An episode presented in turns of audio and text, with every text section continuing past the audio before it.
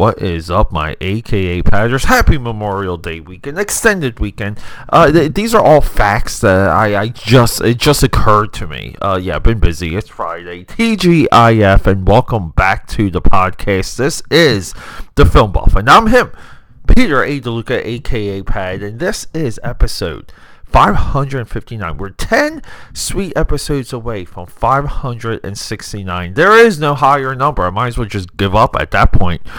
We're talking Fast and Furious. So a couple episodes ago, I you know like I I did like a um a retrospective of my views of the Fast and Furious franchise, and while I was doing that, uh, actually while I was recording in my uh, notepad here that's next to me, I wrote down uh, Fate which is the uh, f- the fate of the furious. F- see, it's it's Fate eight of the Furious. That's the that's the title of this one, the eighth installment of the Fast and Furious franchise. And the reason why I wrote that down because and and we talk about this a lot here. Sometimes we forget movies. Sometimes we cannot visualize a movie. Sometimes we need help to know even if we liked a movie or not even when we've seen it. Like, imagine that. Imagine seeing a movie, having some years pass by, not remembering exactly what that movie was. And, and that's where I was for Fast and Furious 8. And it was really the character Cypher, Charlize Theron. I could not remember like how did she get introduced into the franchise. I know she was, you know, she's a like a tech a demigod, a, a, tech warlock, and she can do amazing things. Uh, uh, you know, all the all the Fast and Furious characters, by the way, just do amazing things when it comes to hacking. They they literally can hack anything within seconds. and again, like more suspension of disbelief, more things that we just have to go with. But no, and and it was just uh, like, what was my connection with this character? Why did I remember anything? So I sat down. Uh, luckily on Amazon Prime, uh, they had them all available for like eight bucks each. I bought the uh, director's cut, and then even even forgot the hook of the movie. See, uh, the hook of this movie is fantastic. Vin Diesel turns against his team during the movie. The the cast, you know, like the Fast and Fury Furious are referred to as the team. They they really don't have a good moniker for them but we get a little deeper into the agency, into Kurt Russell's Mr. Nobody's character. Uh, Clint Eastwood's son is, is in full swing. But then we get Charlize Theron, and Charlize Theron shows Vin Diesel a picture in this movie, and that picture is enough to have him turn on his own team and work for her. And the things that she wants are, are you know, it's like some of the stuff that he's been buzzing around in, in six and seven. He's he's a little bit more of, of a of a secret agent. He's more of a, a of a of an agency or or a CIA asset and he has access and there's things that he knows and she needs him to do his fast and furious stuff to steal codes and bombs and EMPs and along the way we get uh, remote control cars uh, very similar to a couple a couple of the uh, city scenes in here we go. Here's a good reference. Pacific Rim 2, where we just have streets flooded with, with, with, with drone like uh, cannon fodder uh, that's what she does. They hack all these cars. They say, you know, like crazy city scene of just cars falling out of uh, garages and just almost just it's almost so video game, but it's perfect. It really is. That leads all the way into the giant submarine sequence, and that's where these movies they hit they hit a level because now the formula for like like we'll say like the next five or six emerges. We're we're bookending everything with with family. We're we're going to give you two giant set pieces that really kind of uh, that pretty much go on for about 30 minutes. This one is New York. It's a submarine. The final set piece is something you cannot imagine and you and you cannot imagine the level of escalation that sequence will and look look it's it's full on uh, roller coaster. Uh, it's full on fun. Uh, you your brain drifts uh, your brain turns off enough to where when things happen you're you're impressed and you get worried about the characters and you start thinking who's going to do this and who's going to do that. And so the other important part of this movie is Jason uh, is Jason Statham.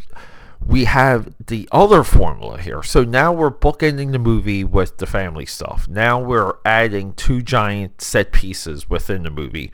And then within two movies, every villain that is introduced eventually becomes an ally.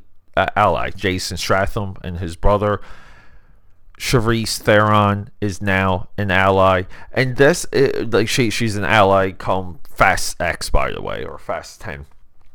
John Cena, previous movie in nine bad guy in X good guy, and this is the perfect way. It's almost like an old comic book formula of in, you introduce new characters. You introduce new characters in the way that you're not going to like them and then when they turn good you you're you cheer for that character more and more and it's it goes with quicksilver scarlet witch hawkeye all introduced as villains with in the early days of marvel comics all eventually became some of marvel's top tier heroes even to this day even when they're in movies or if they're popping into a, disney plus show it gets attention it gets people talking it builds the buzz but this movie really blew me away, and I was I was so surprised that uh, it, there was just globs of this movie.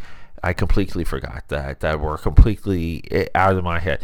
Head, and if someone asked me what of these movies that I like the most, and, and, and you know, kind of go go through that tier list, I would not be able to rate this one because at that time there would be nothing that I remembered. So what we're doing now, and Fast uh, Eight which is the fourth highest of the franchise at 1.2 billion. 1.2 billion dollars. Can you guys believe that? 2017 dollars, by the way. Is now I need to know what nine does because nine, we're going to talk about nine. Nine really blew me away too. I was not expecting anything from nine, and I sit down to a lot of the criticism. Every time I watch a Fast and Furious movie, every time I sit down and watch one of these new install- installments, I say this to myself. What how are they really going to surprise me? What do I really like? Am I really going to care? And uh, these movies they have such a well orchestrated formula.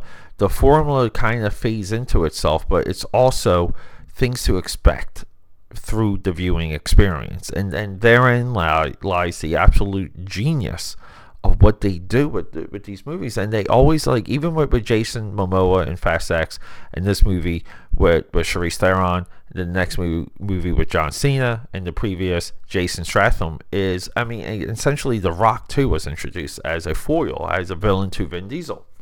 Is, is how well these villains are. These villains are such a high caliber.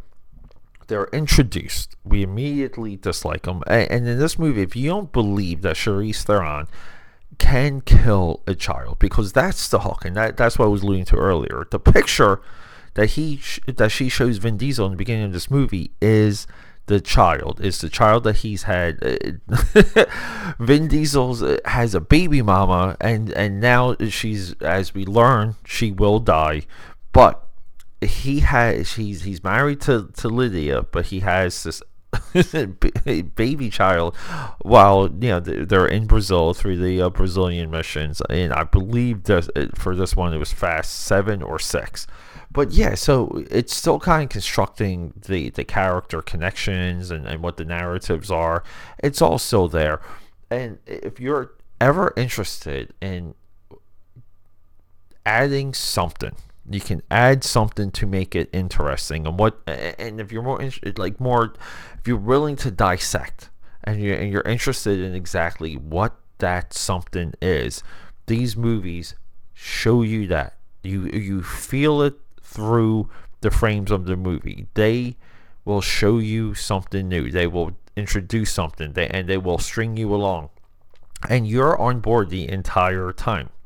You're behind it uh, I don't know. Uh, I, I, sat down with this movie again, expecting not to like it, but Charlize Theron is such a good, captivating villain. She plays this part like right through and through. Vin Diesel, uh, you feel how well he's torn. The Rock has a amazing uh, sequence in here where, like, again, they're building up The Rock's character by making him uh, like a father, and, and you're you always root for for him.